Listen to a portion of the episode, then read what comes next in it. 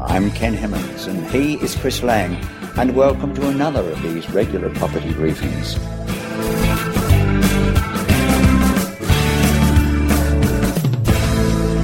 Again, a warm welcome to you, Chris. It's uh, good to be back with you, Ken. We should probably take this opportunity to wish our listeners a happy new year. And I think also a prosperous one as well. So far on these podcasts, you've covered the key steps involved for our listeners to be successful when investing in commercial property. However, we haven't really looked at why you choose commercial over residential property in the first place. So I wonder if you'd care to explore that a little in this first podcast for 2014. Well, that's probably a good idea, Ken, because as I've probably gathered from some of the comments and feedback from our listeners, a number of them have been making the transition from residential to commercial. And so it's probably a fair question to distinguish between the two and what, what are some of the pluses and minuses between a residential investment and a commercial investment. And it's a question that I guess residential investors often ask. And once they take the step into commercial property, I think they quickly find there are several reasons why they have made the change and why they want to stay with commercial property. Probably number one is the fact that you have longer leases. Now, as I think you already know, that with residential tenancies, more often than not, they are on a month to month basis. Sometimes they're six months. If you're lucky, they'll be for a 12 month period. Whereas with commercial properties, the leases tend to be somewhere between three to five years, and with larger properties and more established tenants, they can quite often be longer. With some major public companies, they're quite happy to sign leases up to 15 or 20 years. But for the sort of properties that our listeners will be looking at, you're in the three to five year range. Now, what that means is that you have a far more predictable income stream, but equally as important, that you have fewer tenancy changes. And as you know, with residential property, after a while, when the tenancy changes take place, you end up having to replace carpet and give it a paint and you certainly have to tenants never really clean it properly. I mean they they clean it to the point where they don't put their bond at jeopardy, but it's never clean enough if you're a caring landlord for the next person to go in. So you always have to expend some money at the end of each tenancy. So when the tenants stretch their leases over a three to five year period, you don't have that continual changeover. And also with commercial tenants, they are required to make good at the end. Now, your second benefit is with greater security. Now, most people understand that when a residential tenant exits partway through a lease, they're simply required to find a suitable replacement tenant.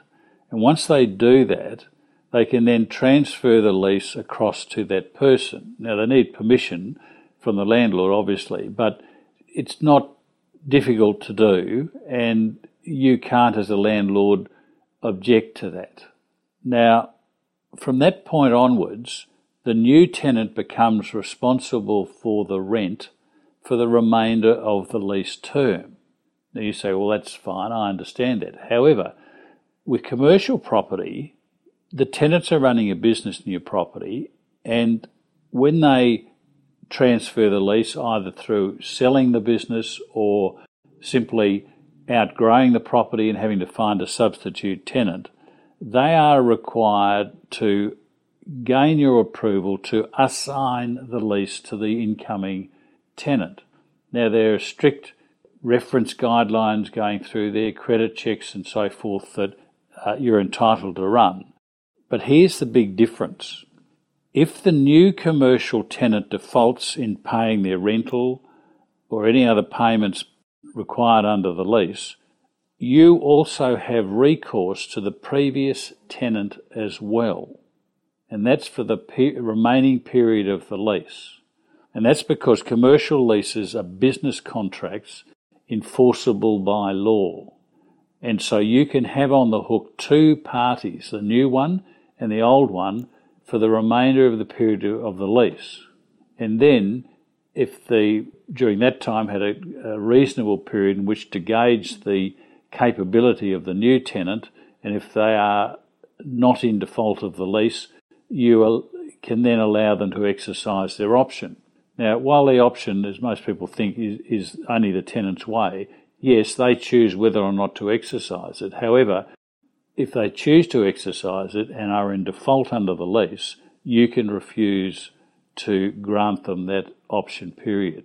So you've had that period with the new tenant in place over the remainder of the lease, and you know, generally, as I said, it's over a three to five year period. So you at least have one, maybe two years to judge the calibre of the new tenant, but you have the security, if they default, to have recourse to the previous tenant from whom the assignment has taken place.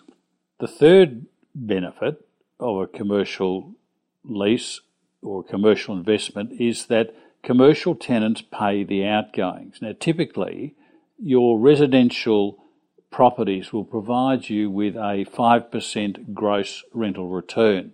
Now, from this, you need to pay the rates and taxes, the insurance, the maintenance, and so on. And that leaves you with about a 3 to 3.5% net return at the end of the year if you're lucky. Now, depending on what and where the commercial properties are located, your net return will be 5 to 9% per annum. So that, as I said, depends on the type of property and where it is. So that's the return, but it's, that's the return after the outgoings because the tenants under a commercial lease are required to pay the outgoings. Now, the only exception is with a retail lease, they can't pay the single holding land tax, but in all other respects, they pay your rates, your maintenance, your insurance, and all the other outgoings or occupancy costs for the tenancy. And therefore, you end up with a, a, net figure. And so at the end of each month, you can bank and spend the figure you receive rather than having to wait till the end of the year when you're not too sure exactly what the bottom line is because you still have bills to pay. Tell me, how do commercial tenants differ from your typical residential tenant? Well, as you know, commercial tenants operate a business from their tenancy. And whereas with a residential apartment or a house, if the toilet stops working or gets blocked, the tenant simply asks you to send round a plumber or the managing agent to send round a plumber. Whereas with a commercial tenant, they will quickly attend to, and that means pay to fix those sort of problems themselves, not only are they required to do so under the lease, but also so as to not disrupt their business. I mean, the last thing they want is that the toilet not to be working, assuming they have the the whole floor or the whole property there. If the toilet's not working, some of their staff are going to be disadvantaged, whether it's the male or female toilet. One half of the staff are going to be disadvantaged. Now, furthermore, the overall appearance of the property becomes a reflection on their corporate image. And as such, the property you'll find for commercial tenants is generally kept in a good condition and at their expense.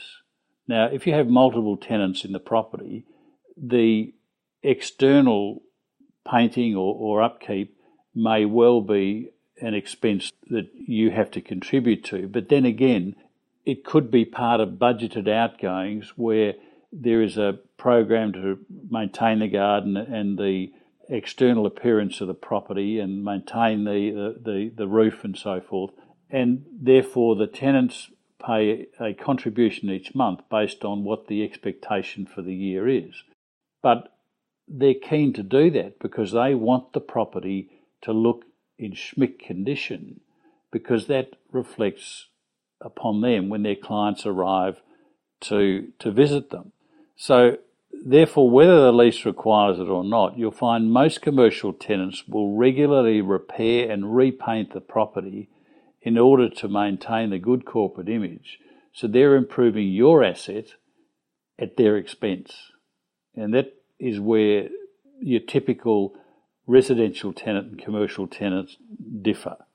Or there's another way too, and that is we, we talked about security, but we talk about payment certainty as well, because with residential properties, they're generally rented to individuals, and therefore the rent is more often than not paid in cash or by personal check. And this can vary of the, the timing as to when payday is or how they're feeling or what other personal expenses they've got. But with a commercial tenant, because they're running a business, rent is considered as simply another regular expense each month. And generally, this gets set up by way of an automatic bank transfer, and most leases now have the provision in there for you to require that. And that means that you get paid on the same day every month. Now, normally that's the first of the month, but it can be set for, for other dates. So, again, you have that certainty and frequency that you know about. So, really, as a residential investor, you find yourself having to deal with the vagaries of individual people.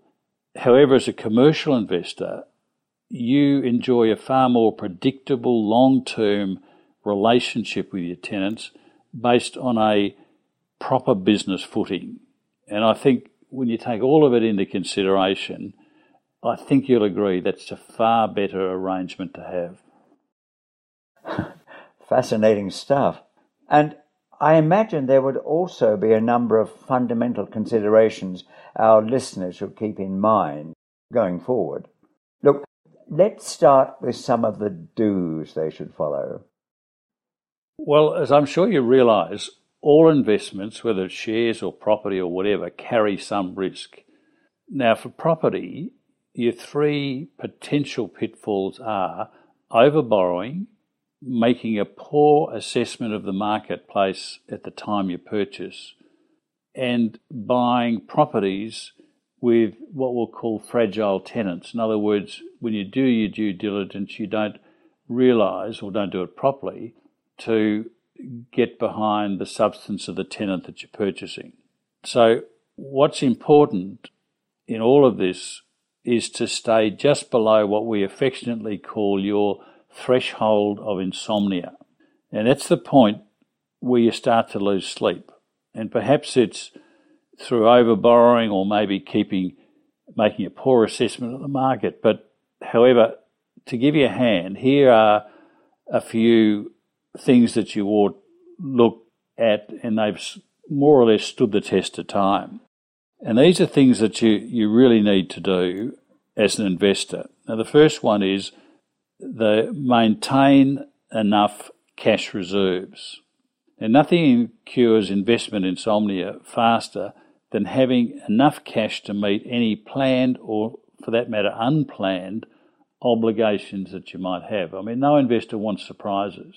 So invariably, I'll say to a lot of my clients is to, when you settle a property and you organise your loan funds, generally put aside into a cash management fund a couple of months at least of your mortgage payments, ideally three, your interest on your mortgage payments. And the idea for that is that let's suppose for whatever reason, it might be quite legitimate, the tenant financial controller is ill and for whatever reason the payment doesn't go through, it happens over Christmas, New Year or whatever. Well, there's not the mad panic to meet your next monthly interest payment. You've got that. And then it, for whatever reason, it, it might take two months. But I always like to have a coverage of three.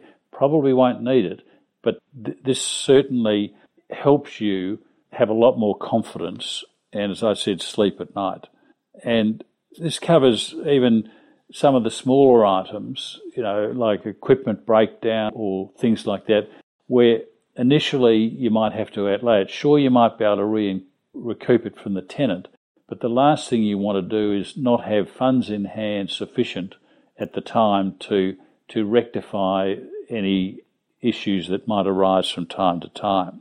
The second do, if you like, is to make and maintain an investment plan which you feel comfortable with and then to stick to it. And we've discussed this before, but you need to have your clear investment objectives and your buying criteria. And if you haven't done that, it's worth going back to one of the earlier episodes, and that explains the importance of setting those and, and what they are. And as you know, I've put together now uh, an app which you can download from the App Store called High Return Filter, which enables you, and there's no cost for that, it's purely uh, complimentary, enables you to quickly assess properties taking into account the investment objectives and buying criteria. The third do is to have either a good financial calculator or a software program and learn how to use it properly. And this is for analysing properties. Now, part of the mentor program, I, I provide some very user friendly software called Final Judgment, and uh, that works very well. But there are others on the market, and so long as you've got one to do the financial analysis, that's important. Fourthly, you need to keep up your pursuit of knowledge, and that involves attending seminars, staying up to date with current trends, plus monitoring the news and the legislation affecting real estate knowledge always minimizes your risks and maximizes your profits. And I think we've discussed it before. If you don't have a managing agent, this is something you've got to do yourself. If you do have a managing agent, generally they're abreast of all these latest developments and whether it's it's legislation or planning changes or whatever. And you can simply ask them to forward to you things as and when they arise so that you can keep up to date. They will be up to date, but it's good for you to be up to date as well. Fifthly, you should retain, and retain means pay fees to top consultants. I mean, the money you pay to them will be more than returned to you in the deals they'll pull off for you. I mean, this is deals that you might find. It might be deals that they come across. If they know you're in the market for something and they see it, quite often, uh, whether it's your, your building consultant or your, your property advisor or even your lawyer, may come across something, and if they know you've retained them to look after your interest, they'll start to suddenly feed stuff back to you. The sixth do would be to avoid personal guarantees on mortgages wherever possible. Now, you try to make the property the sole security, and that's what's known as non recourse finance, where the property stands alone as a security and you don't have to provide personal guarantees. Now, that may restrict your borrowing to 65%, but that gives you the added peace of mind, it's really worth considering. And uh, finally, on the do side, you really need to limit the amount of funds you invest in what might be considered speculative investments. I mean, they may appear glamorous on the way in, but they're often very painful on the way out. So hopefully those do's will hold you in good stead. Now, how about some of the don'ts? Hmm. Well, there are probably four or five things that I think you should really steer away from. The first one I would say is don't make your deals based on a handshake. Put them in writing. In my negotiating course, I make that point very clear that, and sometimes what you need to do is, is it might be as simple as at the end of the meeting, simply say, look, why don't we just make a heads of agreement here, just by hand, jot down the points of commercial terms of the deal, and spin it around and, and initial it or take a photocopy if you're in an office and say, look, uh, I'll initial this, you initial that, and then we both know what we've agreed. And you can often say, look, that way I can give it to my solicitor or you can give it to your solicitor to prepare the formal documentation. You see, if you wait till the formal documentation arrives and the solicitor's got a bit tricksy and put in something that's not there, you'll unless you have an exchange of something in writing, it's very hard to argue what was actually agreed three weeks ago. So that's important. The second point is that you really don't want to go into joint ventures or partnerships without careful consultation with your retained advisors. And I won't elaborate on that, but it's sometimes you can get emotionally attached to a property and you, I'm going to say emotionally attached, attached to a partner or, or joint venture partner, but you, you get mesmerized by them and everything seems swimming, but you just need someone to who's detached from the deal to analyze it and make sure the deal makes sense and then pose some questions to the potential joint venture partners. The third don't would be not to commit the proceeds from the sale of one property, finance another until they're fully realised. In other words, to, until settlement has occurred on the property that you're selling. I've seen too many sure deals that have fallen apart and you get exposed that you end up owning two properties. Then you get into bridging finance and it just gets out of hand. So, yeah, sure, you can enter into a contract if you want to, but you can you need to say to the other party it's conditional upon settlement of that on such and such a date. My preference is you better to wait till you've got cash in hand and then you you can drive a much stronger bargain. Fourth point would be don't get involved with mortgages where the payments can fluctuate widely and be out of your control. And that's why I mostly say to people to enter into a fixed interest rate loan. Now, yes, it might cost you a quarter of a percent, maybe a third of a percent more, but it's predictable. And generally, you've got your three and a half to four percent annual escalations in the rent. So while the interest is fixed, your rent's increasing, but you can sleep at night. You don't have these surprises. I mean, people forget. I remember we going through a period when, when first mortgage interest rates got to 18%. Now, most investors say you've got to be joking. Well, it, it wasn't. It, I mean, they, they just kept rising. They started, this went up over, I think, a 12 or 15 month period from about 7 or 8%, they got up to 12, then 15, then up to 18%. Now, if you're locked in, and if you have a variable interest rate, you're in all sorts of problems. And, you know, this is when the market crashed and properties dropped 40%. And this is going back into the 19, late 1980s. But this is what you need to avoid. And yes, sure, you can boast, I've got a great interest rate, but if it's not fixed, then you're at the behest of the bank. And finally, you don't want to be acquiring properties that have substantial negative cash flows. Negative gearing's fine, but you've still got to make sure that you don't expose yourself. So, as I generally say to clients, it's always wise to live within your means and reinvest your profits because it's better to be inconspicuously wealthy than ostentatiously poor. You know, I think that's probably been a very worthwhile start to the year. So I'd just like to thank you for setting the scene. That's a pleasure, Ken. I hope our listeners found it helpful.